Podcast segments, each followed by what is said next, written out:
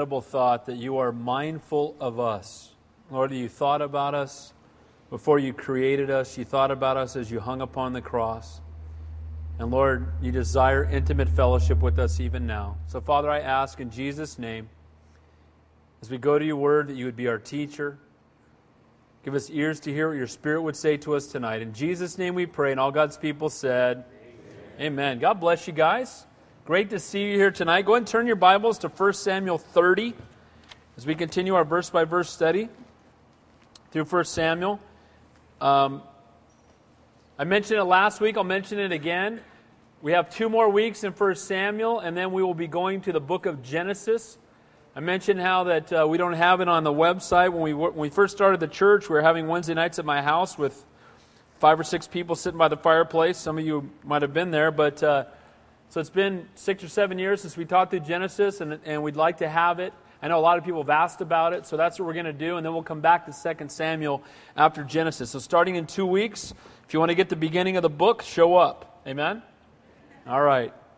Uh, one prayer request. I have a, my, most of you guys know I went back to work, and my boss, her name is Michelle, she wanted to go on sales calls with me today, and I've already, and I said to her, look, I, you know, on Wednesdays, I need to cut out a little early because I go and I have, we have church on Wednesday night. I need to go back and highlight my notes. And she said, Well, that's fine. You can leave early every Wednesday if you need to, but only if you promise to pray for me. So I said, Deal. So pray for Michelle. She's not saved. She needs to know the Lord. It's a divine appointment that I'm working for her.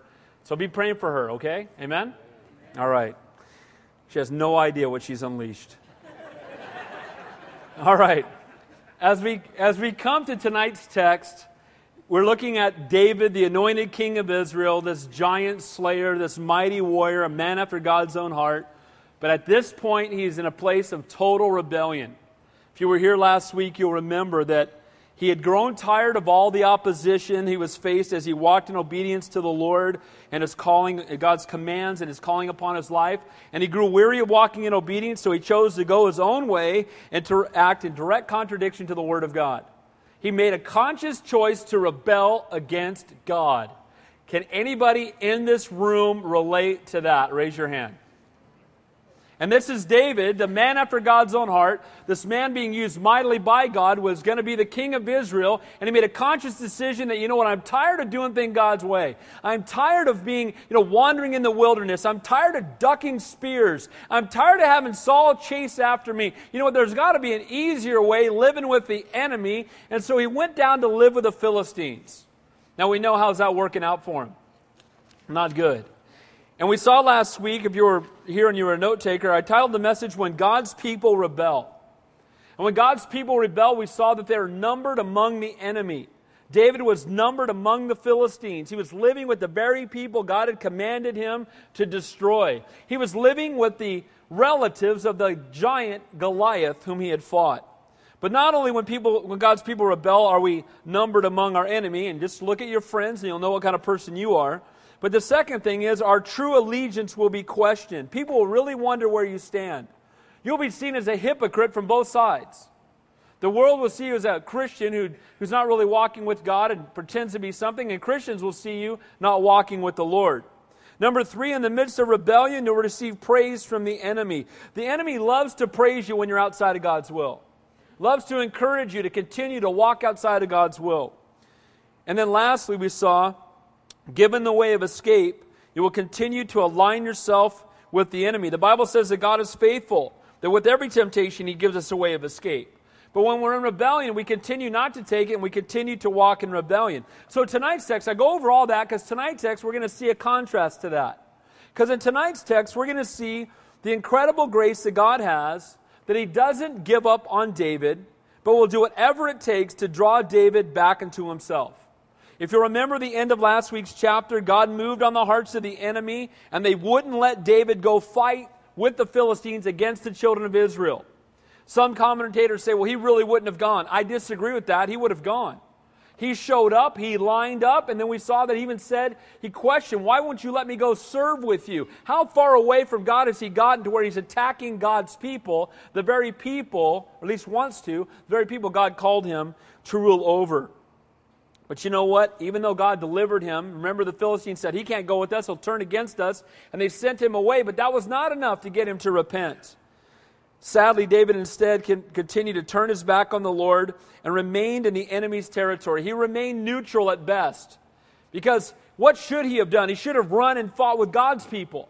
He was truly their anointed king, but instead, as we're going to see tonight, he went back to the land of Ziklag. So as we get to chapter 30 tonight, we're going to see the depths of God's incredible grace as he doesn't give up on David. And I pray for anybody here tonight, you need to be reminded that God will never give up on you. And if you have a loved one or a child or somebody who's walking in rebellion, continue to pray because our God is faithful. God loves him enough to do whatever it takes to bring David back into himself, to get him to realize how desperately he needed the Lord and to look up. And as believers, we must learn to see godly discipline not as an outpouring of anger, but a reflection of God's incredible grace and love for us.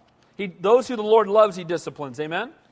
So, in contrast to last week's chapter, when God's people rebel, I titled tonight's message, When God's People Repent. And when God's people repent, we're going to see these seven points. Number one, when God's people repent, they must first come to the end of themselves. They must realize that their own way is not working. Before someone repents, they must realize they're a sinner in need of a Savior. They must realize they're falling short. Number two, when God's people repent, they find their strength in the Lord, not in themselves or their circumstances. Number three, when God's people repent, they seek the Lord for direction. They're led by His Spirit, not the flesh. Number four, they respond in obedience to God's promises. Number five, they show compassion to others. Number six, that should go verses 16 through 24. That was my mistake, if you're taking notes. Point number six, verses 16 through 24. When God's people repent, they give God the glory for all that God does, all the good that comes. And then lastly, when God's people repent, they seek to mend their relationships with those whom they've harmed in their rebellion. So, let's begin in verse 1 of 1 Samuel 30. When God's people repent, they must first come to the end of themselves. Verse 1 says, Now it happened when David and his men came to Ziklag. Now, Ziklag was the place that, that Achish had given to David when he came to the land of the Philistines. David asked him for a city, and he said, You can take Ziklag. So David had gone down there with his 600 men, and he began to live there. He had been there, we know, for 16 months he spent in the land of the Philistines.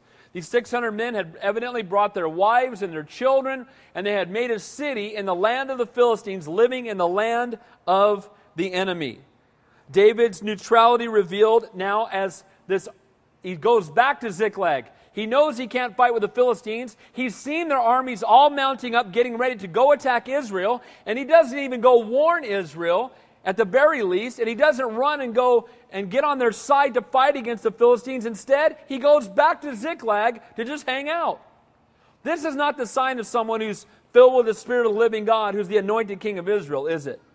He is still walking in rebellion. Guys, when you are standing in the middle, you're in rebellion. Do you understand that? Amen? The Bible says you're either for me or you're against me. That's what the Lord said, right? If we're not for him, we are against him. There is no neutral ground with Almighty God. And so we see here that he's kind of, well, I'm not fighting for the Philistines, but I'm not fighting against them either. David, the anointed king of Israel, is still in the enemy camp outside of God's will. And it says there, now it happened when David and his men came to Ziklag on the third day. So the time they traveled from Aphek, where the last chapter ended, down to Ziklag, which is between 50 and 70 miles, it took them three days to get there. Now indicates that as they're traveling along, they're no doubt tired and hungry. They're expecting the comforts of home. But while walking according to our fleshly desires promises comfort and fulfillment, it only brings destruction. You know, the enemy is always going to tempt you with something that looks good, right? The enemy's going to go, hey, if you go do this, it's going to satisfy your flesh. It's going to be wonderful. Come drink this. Come take this drug. Come get involved in this relationship. Come, you know, do this thing that's going to somehow bring your flesh pleasure, but it never tells you about the destruction it will bring.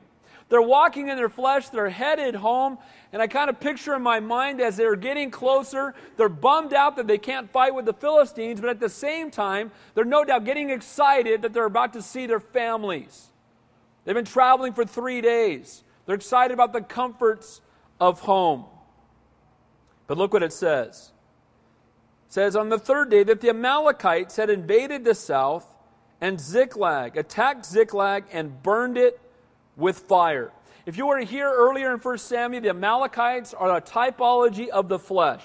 God had commanded King Saul to go and kill all the Amalekites. And if you remember what happens, King Saul brings back Agag, the king of the flesh, with him.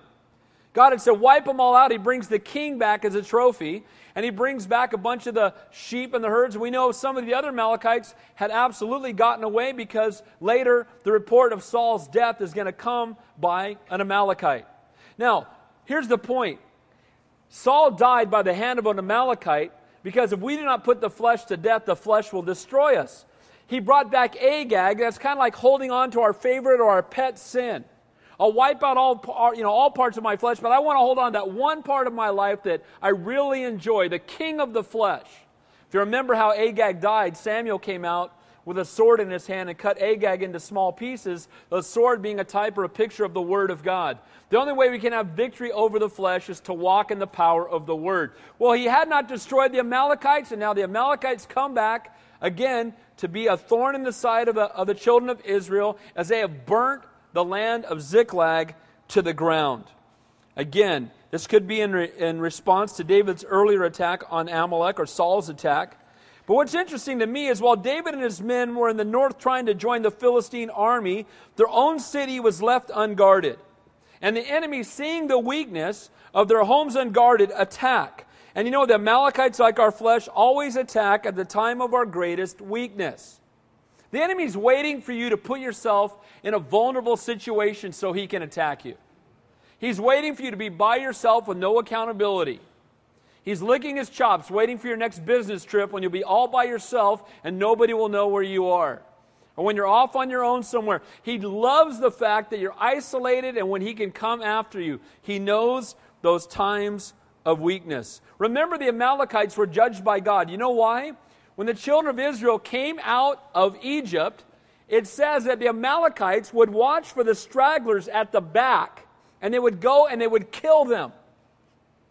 They'd attack and kill the weak and the invalid and the stragglers who were lagging behind the rest of the children of Israel. But again, those of us who are not pressing in, who are not drawing near unto God, we leave ourselves wide open for the attack of the enemy.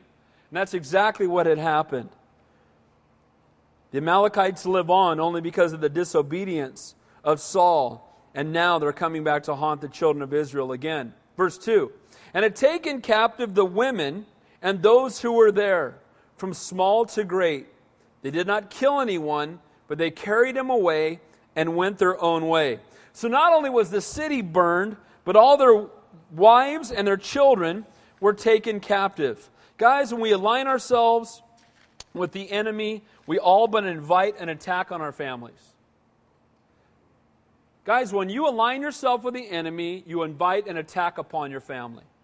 When you allow ungodly things to go on in your home, when you are living an ungodly lifestyle, do not be surprised when your children and your family are being attacked by the enemy. We can hide it from, God, from the world, but we can't hide it from God. I'm sure we could sit here tonight and I could have people come up one after another and talk about the times when they or someone near to them was in rebellion against God and how it had a major impact on their family. Dads, especially, God has called you to be the spiritual leader. God has called you to make a stand for the Lord.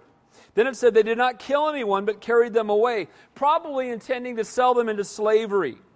A lack of godly leadership in the home leaves our family susceptible to the flesh. A godly home needs the covering of a godly dad. Amen? That was really weak. I mean, a godly home needs the covering of a godly dad. It's so important that men take the spiritual headship in their households. Verse 3 so David and his men came to the city. Now I imagine the scene. They're tired, they're weary, they've been traveling 50 to 70 miles. They don't, you know, they're walking, okay? They're walking, they're moving, they're going 25 miles a day. They're moving at that pace. They're weary, they're tired. They're no doubt looking forward to getting home and seeing their families. Their souls were no doubt brightened as they came closer and closer. But instead, as they drew near, they could see something was wrong as smoke arose in the distance. I imagine their pace quickened as they rushed to check on the safety of their families. Imagine coming home from a business trip and pulling into your neighborhood and looking down right about where your house is and seeing a fire, seeing smoke coming up. How quickly would you drive down there and jump out of your car and rush in to find out? What had happened, if your family was all safe. This is the picture of these guys coming back, having been in rebellion, having chosen to fight with the Philistines, having left their families alone and wide open for the attack of the enemy. And now they come home and they're going to see the consequences of what happens when God's men do not serve as godly and spiritual leaders in their home. When they arrived, their worst fears were realized. The city had been turned into a pile of burning rubble, and all their families were gone. And with no survivors, it seemed all was lost. David had fled into the enemy territory seeking protection, and in the end, he found destruction. The enemy will tell you, Come, come with me, I'll protect you. Come over to my side, life will be easier. Being a Christian's way too hard. Can I say something to you with a heart of love, with as exhortive as I can say it? People say, oh, I hear Christians say this, it's hard to be a Christian. Let me tell you something. It's hard to be an unbeliever. It is a blessing to be a Christian. Amen? Now, I, you know what? We have the Spirit of the living God dwelling inside of us. We've been adopted into his family. We're going to heaven. We're new creations in Christ. Guys, there's no better life. There's no other place where hope is found but in Jesus Christ, Him crucified and risen from the dead. And where else would we go? And the enemy will try to draw us away to something that is perishing, something that is dying, something that is falling away, to get us to leave God, to pursue that which is of no value. And you know what? David bought it. It's too hard wandering through the wilderness. It's too hard ducking spears. I'm tired of Saul chasing me. I'm just going to go to the land of the Philistines and I won't have to worry anymore. He takes his family down there, and how does that work out? The city he was living in is burnt to the ground and his whole family's gone. Guys, if you align yourself with the enemy, your family and your home will be destroyed. The only true safety is found in the center of God's will. Verse 4 Then David and the people who were with him lifted up their voices and wept until they had no more power to weep. David and his entire army are overwhelmed with grief. And that's where you'll always end up when you align yourself with the one who seeks only to steal, kill, and destroy. If David had obeyed God, he would never have found himself here. These are clearly the consequences of sinful behavior. He stopped trusting God, he went his own way, and now the consequences have come. But you know what? In the midst of these consequences, I see God's grace. Because God's desire is to do whatever it takes to bring David to the end of himself so he will stop trusting in his own might, stop trusting in his own will, stop trusting in his own wisdom, and start looking up. Sometimes we pray for people and then we're bummed out when they go through a tragedy or a trial when really it could very well be an answer to the very prayer we've prayed. Amen? We need to love people enough to say, Lord, I don't care what you have to do. Do whatever it takes to bring them to the end of themselves because you know what? I'd rather have all four of my kids paralyzed from the neck down and going to heaven than the most healthy people on the planet and not walking with God. Amen? We need to have a supernatural and a spiritual perspective. David, because he was so focused on the physical, he ran away, and the end result has been the destruction of his home, the destruction of his family. And now he's weeping, and he's weeping because of his own behavior. Then it says in verse 5 and David's two wives, that's a whole nother message. We don't have time for that. two wives, bad mistake. Already a sign of rebellion. One wife, one man, lifetime, God's word. Amen? David's two wives, Ahinoam the Jezreelitess and Abigail, the widow of Nabal the Carmelite, had been taken captive. So David's rebellion had brought harm not only to him, but to his family and all who followed him. David weeping not only because everyone and everything was lost, but no doubt he had to know he was responsible. Who are these 600 men following? David. So David was the one who brought them down there. Now he looks out, not only is his family destroyed, but so too are all the families of the people who had gone with him. He was in a low he was as low in his backslidden state as a man can be. David was like the prodigal son. I envision him sitting in the pig pen. You know the story of the prodigal son. He leaves, he wants his dad's riches, and he finds himself sitting in a pig pen saying, I'd be better off being one of my dad's servants because now I'm living in pig slop. By the way, a Jewish boy in a pig pen, think about it. Didn't get any lower than that, right? Unclean animal. This is the point where David is. He's weeping. His family is gone. He's outside of God's will. He had just days before volunteered to fight against God's people. And what in the world is he going to do? He's lost everything and everyone. He has broken fellowship with God. He's lost his family. His home is destroyed. He's sitting in a pile of burning rubble where sin and rebellion will bring all who refuse to repent. And David and his men are at the end of themselves. This is a good place to be. Amen? It's good to come to the end of ourselves, to realize that my way is not working. So, number one, when God's people repent, they must first come to the end of themselves and realize their way is not working. Number two, they must find their strength in the Lord, not in their ability or their circumstances. Verse 6 now, David was greatly distressed, again, at the end of himself. For the people spoke of stoning him. Now, David fled because he did not, he got to the point where he was tired of the persecution.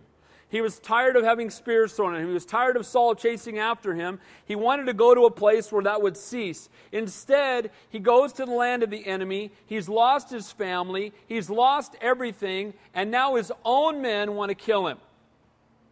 This is what, again, what happens when we walk away from the Lord. His rebellious actions had resulted not only in the loss of his family, but he was once again under the threat of death from his own men. Again, following the flesh promises peace and produces destruction. In the midst of this terrible trial, where does David turn? He can't go to Saul. Saul drove him out of the country. Saul wants to kill him. The Philistines had already said, get out of our camp. The Amalekites had plundered. His own men want to kill him. He's got nowhere to turn, right? This seems like the worst of all places. You know what? This is where David needed to get to. He needed to get to a place where his own men wanted to kill him where the Philistines didn't want him around, where King Saul had chased him out of his own country. He has nowhere to look but up. Amen? You know what? Maybe you're here tonight, you're going through something, and you feel like you've got nowhere to look. The best place you can look is up. It says, David was greatly distressed, distressed, for the people spoke of stoning him because the soul of all the people was grieved, every man for his sons and his daughters. But David strengthened himself in the Lord his God. This has been a long time coming. Amen? When was the last time we saw David talking about the Lord? It's been years. Time has gone by. He had run away He's been in the land of the enemy for 16 months. Not one time in that period do we see him talking about the Lord. Not one time. The entire time, he's focusing on himself and how's that working out.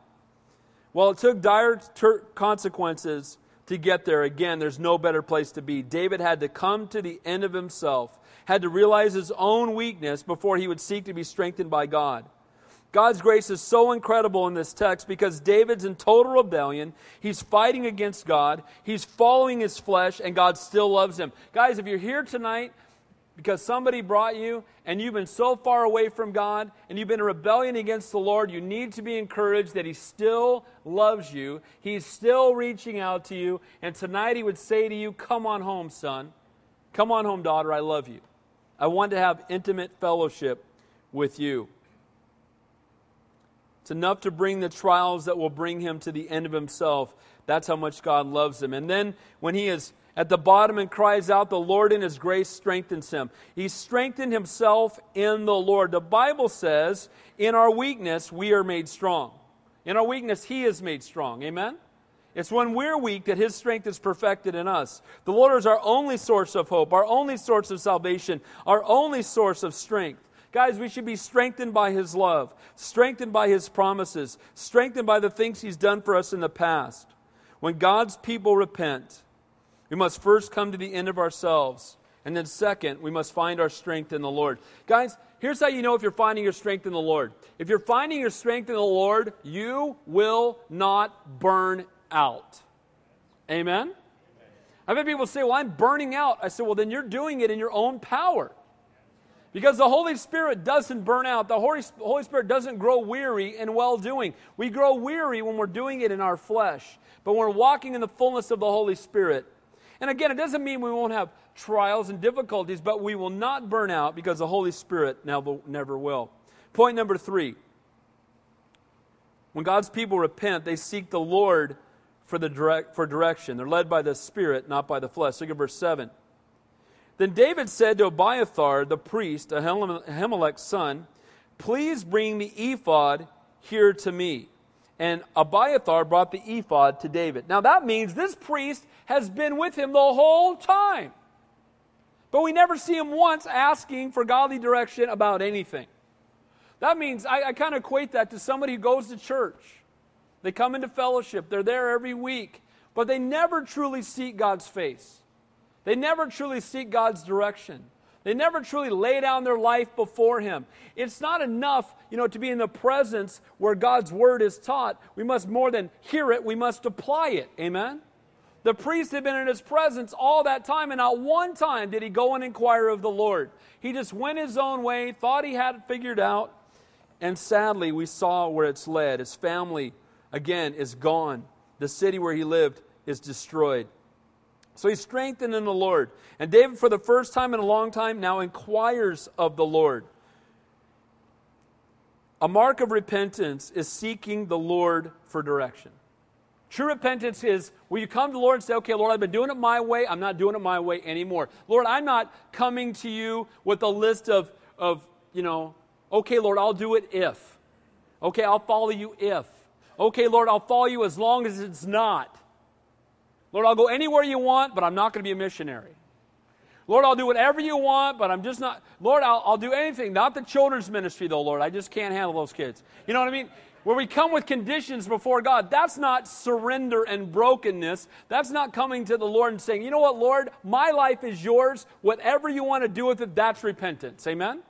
Lord, I'm turning from the person I used to be. I'm giving my life completely to you. I lay my life in your hands.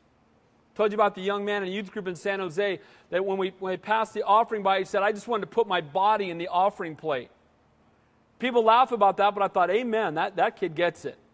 You know what, Lord? You don't want my wallet, you want me. Let me give you me. Can I just get in there? Can I just get in the offering plate? Just take me, Lord. And you know, that's a mark of repentance and brokenness and giving your life to God. Now, what is an ephod? An ephod was a priestly garment the high priest had a special one that had the 12, had jewels for each of the 12 tribes of Israel, and had a pocket inside of it.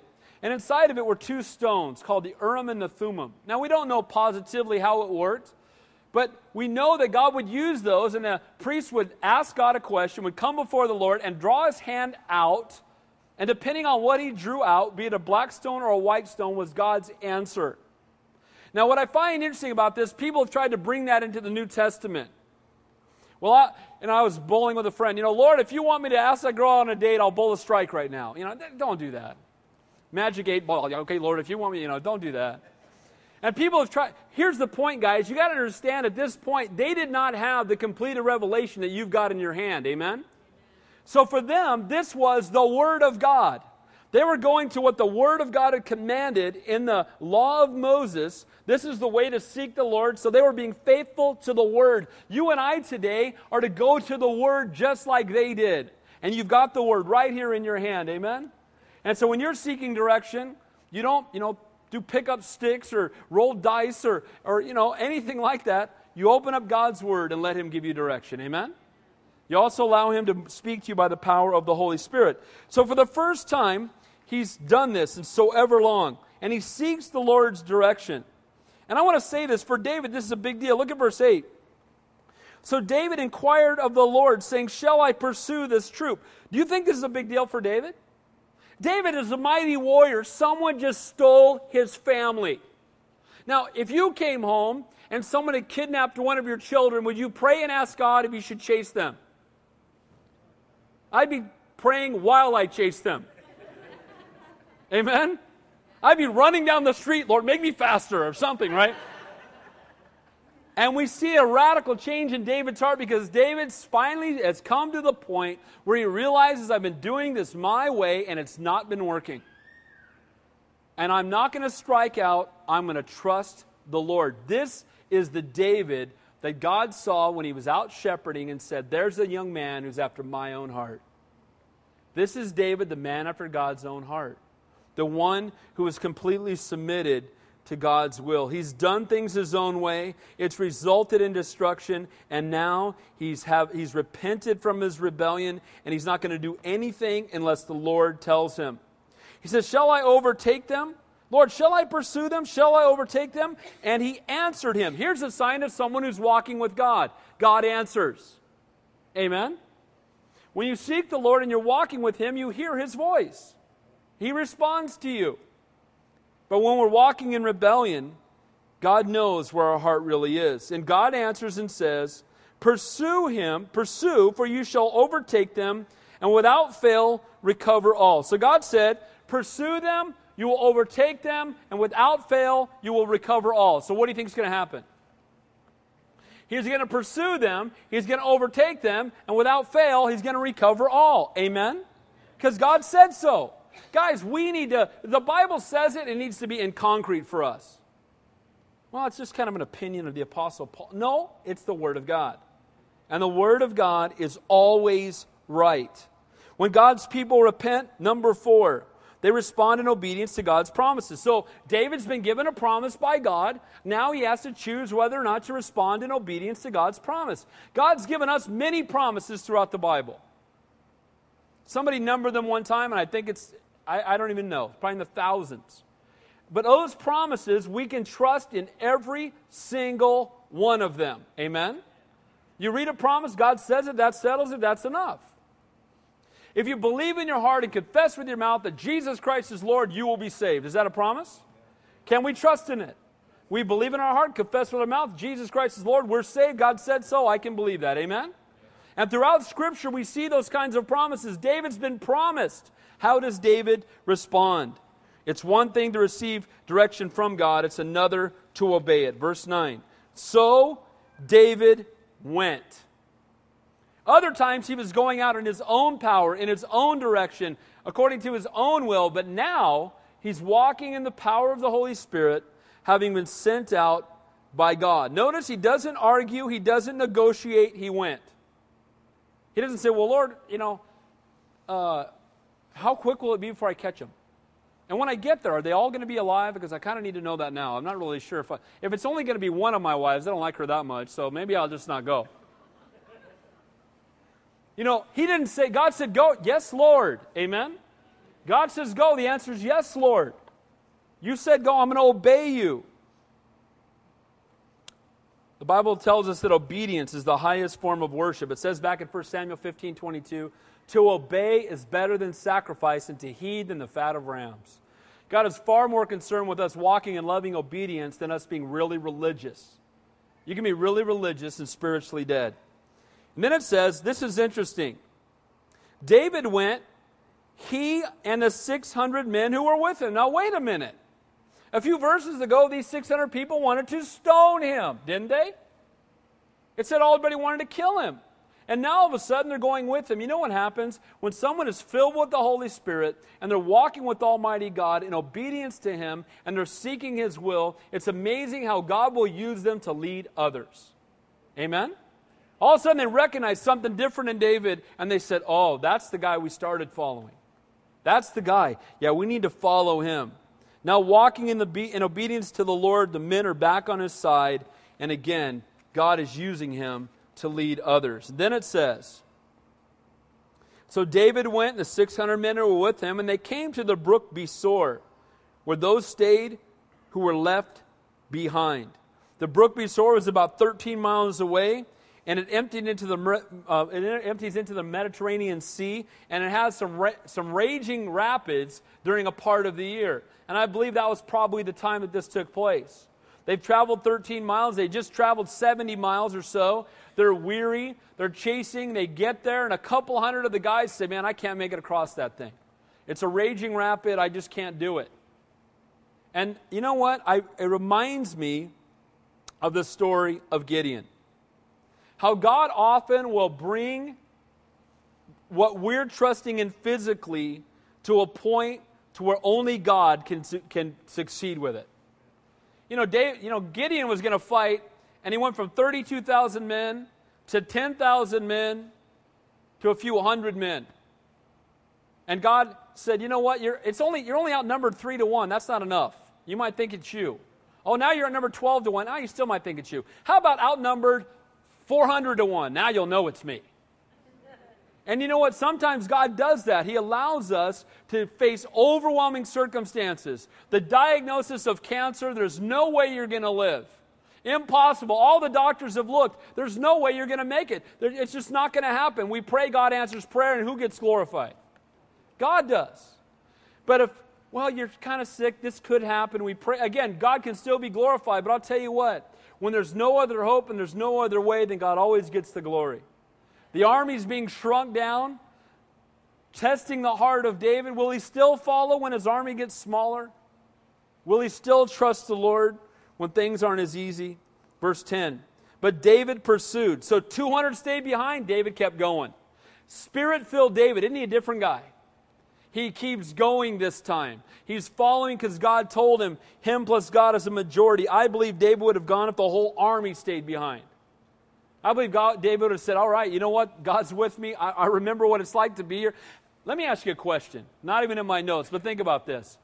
Have you experienced a time where you're so on fire for God, and then you've experienced a time when you, you're way far away from God, and then you get back close to the Lord again and you go, Oh, this is wonderful? Amen? Amen? What, what, what was I thinking about leaving? I should have just stayed here. Amen? That's where David is. David's back, walking with the Lord, going, Oh, this is so much better. My way's lousy. God's way is so much better. David says, Hey, Lord, you want me to go? I'll fight them all. You know what? You had me go fight Goliath. you I've seen you win the battle before. You can win the battle again. David pursued, he and 400, for 200 stayed behind, who were so weary they could not cross the brook Besor. When God's people repent, fifth point, they show compassion to others, as the Lord has shown compassion to us. Look at verse 11 through 13. Then they found an Egyptian in the field, and they brought him to David. And they beat him soundly till he told them what they wanted. Making sure you're reading your Bible. They gave him bread and he ate, and they gave him, let him drink water. They gave him a piece of a cake of figs and two clusters of raisins. And so when he had eaten, his strength came back to him, for he had eaten no bread nor drink, drank water for three days and three nights. And then David said to him, To whom do you belong, and where are you from? It would have been very easy for David to do one of two things to walk by and see this dying Egyptian slave laying in a field and ignore him and keep moving. The other thing he could have done is, you know what? He was here. He probably saw them go by. He might even be one of them. Let's beat him soundly till he tells us what we want to hear. You know what he does instead? He ministers to him. Guys, we don't overcome evil with evil, we overcome evil with good. Amen? Bible says they shall know us by the love we have one for another. He ministers to the heart, having no idea what this man has to say. He feeds him, he lets his strength be restored, and then he asks him this simple question. This is a great question. To whom do you belong? Let me ask you a question. To whom do you belong? That was weak. To whom do you belong? To Jesus Christ. Amen. We're God, we're children of the King. Amen. And he's asking that question to this Egyptian. To whom do you belong? Where are you from? And he said, I am a young man from Egypt, servant of an Amalekite, and my master left me behind because three do- days ago I fell sick. What a message here. His own master left him because he was sick. David shows up and ministers to him. Don't you love that? His own master said, You know what? You're too sick. I'm leaving you. And David came along and ministered to him. This is the power of the Holy Spirit transforming David's life. David, just days before, was going out and killing everything in his wake and asking no questions. Now, David sees a man hurting and ministers to him. Now, now you're really going to see a transformation in David. Look at verse 14. We made an invasion of the southern area of the Cherethites in the territory which belongs to Judah, and the southern area of Caleb, and we burned Ziklag with fire. Uh, let me tell you where I've been the last few days. Uh, we went down and we attacked people of Cherith in Judah. That means they were in the territory of Israel. And then we went down to Ziklag and we burned that place with fire. Now, David, not filled with the Holy Spirit, what do you think would have happened? Game over, right? The guy would have been dead before he hit the ground.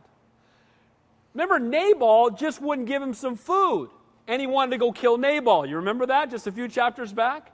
Oh, he won't give us food? Okay, we're going to kill him. And David mounted his guys up and went to go kill him. Now this guy is telling him, Yeah, we burnt your city to the ground and stole all your people. This could make even a godly man lose his temper. But look how David responds. It is interesting that he says he did it in the area of Caleb. Caleb, guess who lived in the area of Caleb, who was a descendant of Caleb? Nabal. Good reminder you know, Nabal, you got you wanted to have, you know, you wanted to go after him. It is interesting that it says, and I won't go into it, I don't have time, but that the Cherethites would be judged by God. And here we see their judgment coming at the hand of the enemy. It's in, it's in uh, Zephaniah chapter 2 and Ezekiel 25. The Lord says, I will stretch out my hand against you. I will cut off the Cherethites and destroy their remnant. And that happened right here at the hands of the enemy. Verse 15 And David said to him, can you take me down to this troop? So he said, Swear to me by God that you will neither kill me nor deliver me into the hands of my master, and I will take you down to this troop. So David doesn't seek vengeance. Instead, he sees God's providential hand in being, you know what, he showed kindness to this man, and now God was going to use it. You know, when you show kindness to people, God will use it. When you show love and kindness to people that seemingly don't deserve it, God will use it to open a door for doing his perfect will. And that's exactly what it's done here. He says, swear by God. It's interesting. He doesn't swear by an Egyptian God or a Amalekite God. He knows better. And then it's so when God's people repent, next point, you give God the glory for all the good that comes. Verse 16. And when he had brought him down, there they were, spread out all over the land, eating and drinking and dancing, because all the great spoil they had taken from the land of the Philistines and from the land of Judah. This is so typical of the world, isn't it? He shows up, and what's the world doing? They're having a raging party. And you know what? The world thinks that judgment will never come. We're going to just party till we die. Oh, just party, party, party. So they've taken, they've gone down and attacked God's people, and now they're out or having a raging party thinking nothing is going to come of it. They think judgment will never come. Verse 17 Then David attacked them from twilight until evening of the next day. Not a man of them escaped, except 400 young men who rode on camels and fled. The rest are probably too drunk to get on a camel. So David attacked the Amalekites, and empowered by God, and in obedience to his word, he had victory. And as we walk in the Spirit, we will not fulfill the lust of the flesh. He had victory over the flesh because he was walking in the Spirit. He had victory over the Amalekites because he was walking with the Lord. And you know what? You and I will too. Maybe there's a, a particular struggle that you have in your life, a particular habit, something that you just seem to be having a difficult time getting away from. The only way it's ever going to change is not you trying harder, but you dying to yourself and being filled with the Spirit of the living God. Amen? Because without Him, we can do nothing. And all those habits will never overcome them apart from the Lord. And then it says So David recovered all that the Amalekites had carried away, and David rescued his two wives. And nothing of theirs was lacking, either small or great, sons or daughters, spoil or anything which they had taken from them. David recovered all. Then David took all the flocks and the herds that had driven before those before those other livestock and said, This is David's spoil. So, back in verse 8, God said to David, You shall surely overtake them and without fail recover all. And what happened? He overtook them and he recovered all. God is always faithful to his word. All their families were restored, all their possessions were, were, recovered, and while David was the tool God used, God is the one who brought the victory. God promises victory if we will obey. Some here have broken relationships. God can restore them. You obey His word, you leave the restoration up to Him. You handle this part of it that you can, your walk with the Lord. Don't blame someone else for the reason why you're not walking with God. You just obey God, regardless of what everyone else is doing, and leave the restoration in His hands. Verse 21 Now David came to the 200 men who'd been so weary that they could not follow David, whom they had also made to stay by the brook Besor. It's interesting, Besor means good news. They waited by the good news. So they went out to meet David, to meet the people who were with him. And when David came near the people, he greeted them. Then all the wicked and worthless men of those who went David, with David answered and said, Because they did not go with us, we will not give them any of the spoil that we have recovered, except for every man's wife and children, that they, that they may lead them away and depart. Guys, we must not take credit for what God has done. David's men, remember when David found these guys, what were they like? They were destitute, they had nothing, they were, they were the biggest tribe of just misfits and messes. And now God, by His grace, has blessed them, and they do not want to share. Well, they waited by the stuff, so they shouldn't get anything. We should keep it all. Just give them their wives and children and tell them to get out of here. Boy, does that sound like the spirit of the flesh? So totally the flesh. These are the same men who spoke of stoning David. Now they speak of their own greed. Now, watch what David says. But David said, My brethren, you shall not do so with what we have earned, with what the Lord has given us. Amen? David reveals the source of God's grace and, and, provision, and it's God who delivered them, and the possession belonged to the Lord. And God does not desire that only the strongest or most intelligent should be blessed. All of our gifts, talents, and abilities come from God, and all they produce belong to God. Amen? Everything you have is God's. Do you understand that? You're driving God's car, you're wearing God's shoes, you got God's shirt on, you're living in God's house, it's all God's stuff. And as soon as we lose track of that, we get greedy and self centered and self focused. You know, you've heard me say it before. So much of the world is get all you can, can all you get, spoil all the rest, nobody else can have any, right? I mean, the whole world is so pursuant of the things of this world that are passing away. As Christians, we should not be like that. We should say, Lord, it's all yours. I'm simply the conduit through whom you want to dispense your gifts and your goods. It's all yours, Lord. Help me to be sensitive to the leading of your Holy Spirit. The Lord has given to us. Who do you think learned the greatest lesson of God's grace? Those who stayed by the water because they were weary, stayed, by, stayed at the brook Besor, and were still blessed anyway. You know, I believe there's a very clear lesson here, you guys. Because those who stayed by the supplies actually freed up those who were in battle, they didn't have to carry the supplies anymore. I believe the reward for those who faithfully give and pray and serve in, anonymity will be just as great, if not greater, than those who serve on the front line. I believe that the people at the front of the line in heaven, if there were such a thing, will be those that nobody has any idea what their name is or who they are. Guys, I believe that if we give to missionaries and we pray for them faithfully, as we should, that our reward in heaven will be just as great as the one out there doing the work. Amen? There's a picture we see here. They stayed by the supplies. The other guys went out in the battle line, but this was God's ultimate plan. They were watching the supplies, they were staying by the stuff. And you know what? We too need to do the same. We need to be faithful with the gifts God's given us so that those that are out on the front lines can be faithful to the gifts God's given them.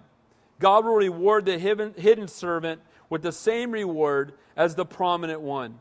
Be encouraged to be faithful to use your gift, whether anyone else ever sees it or not. Your reward in heaven is not based on what men see, but what God sees. Amen?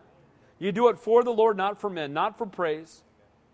That's why when you see the worldwide ministry with someone's name after it, run away. Amen? Because we should not be pursuing our name being glorified, only His.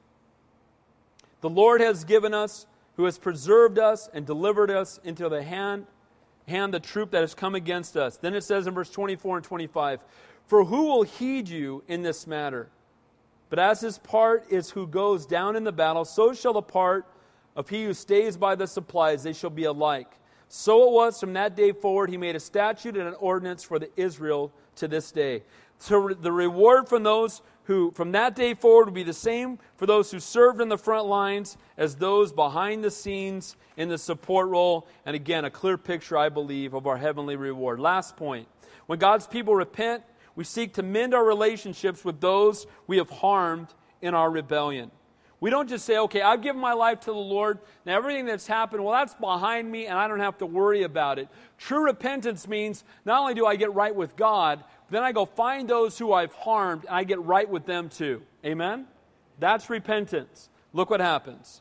Now, when David came to Ziklag, he sent some of the spoil to the elders of Judah, to his friends, saying, Here is a present for you from the spoil of the enemies of the Lord to those who are at Bethel, to those who are at Ramoth of the south, those who are at Jattir, those who are at Aroer, those who are at Siphmoth, those who are at Eshtemoa, those who are at Ra- Rachel, Rahal, those who are in the cities of the Jerahmeelites, those who are in the cities of the Kenites, those who are at Hormah, those in the city of Jeshurun, Athach, and then it says those who are in Hebron, and all the places where David himself and his men were accustomed to rove.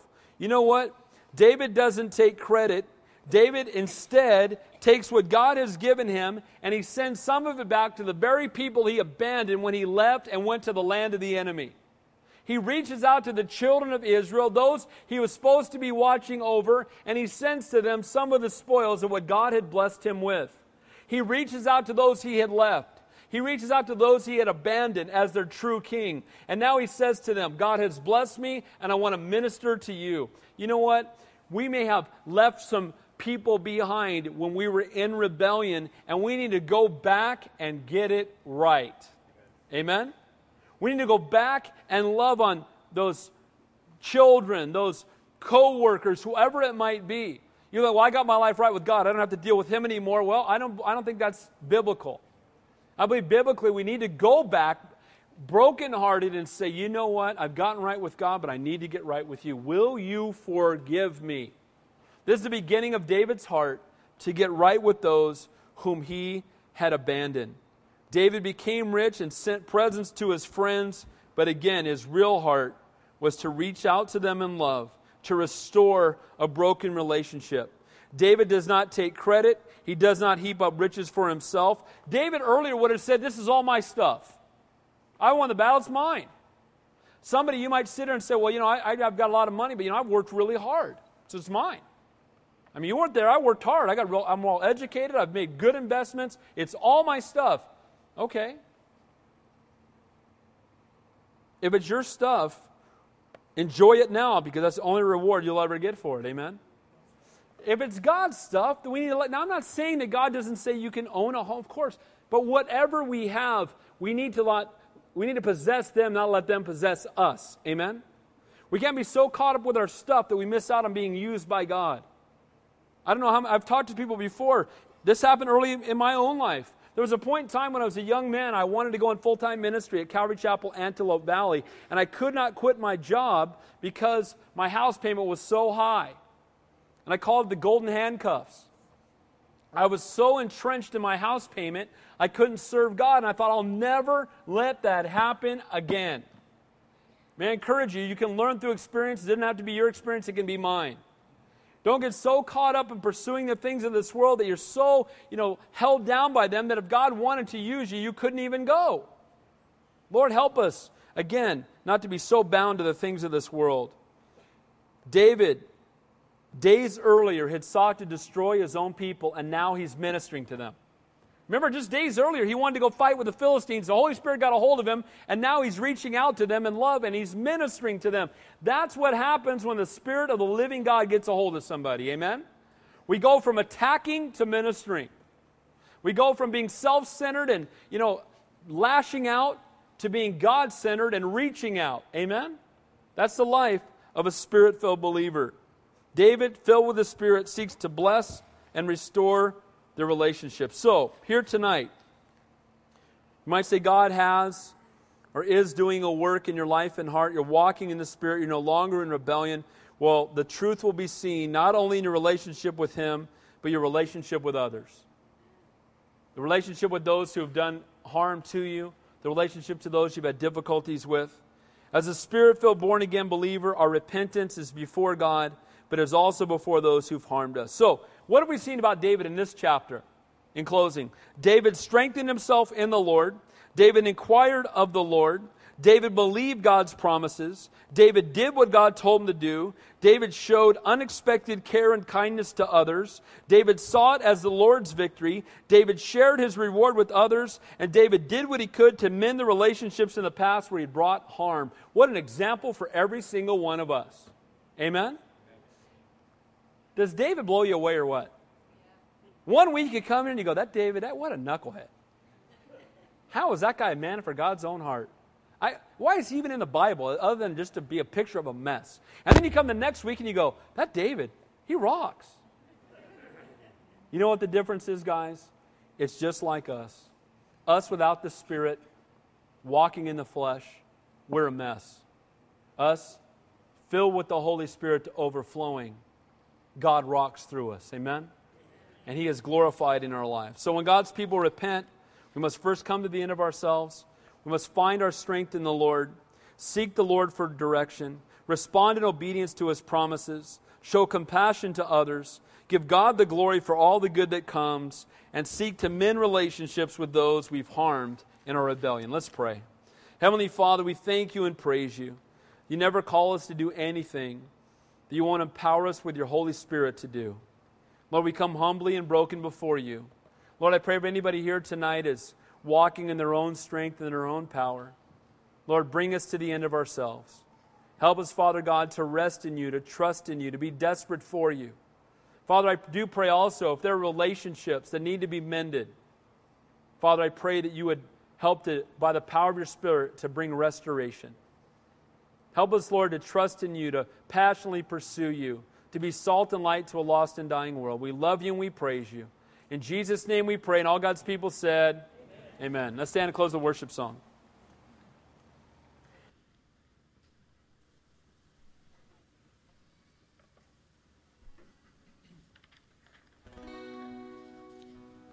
Even though I walk through the valley of the shadow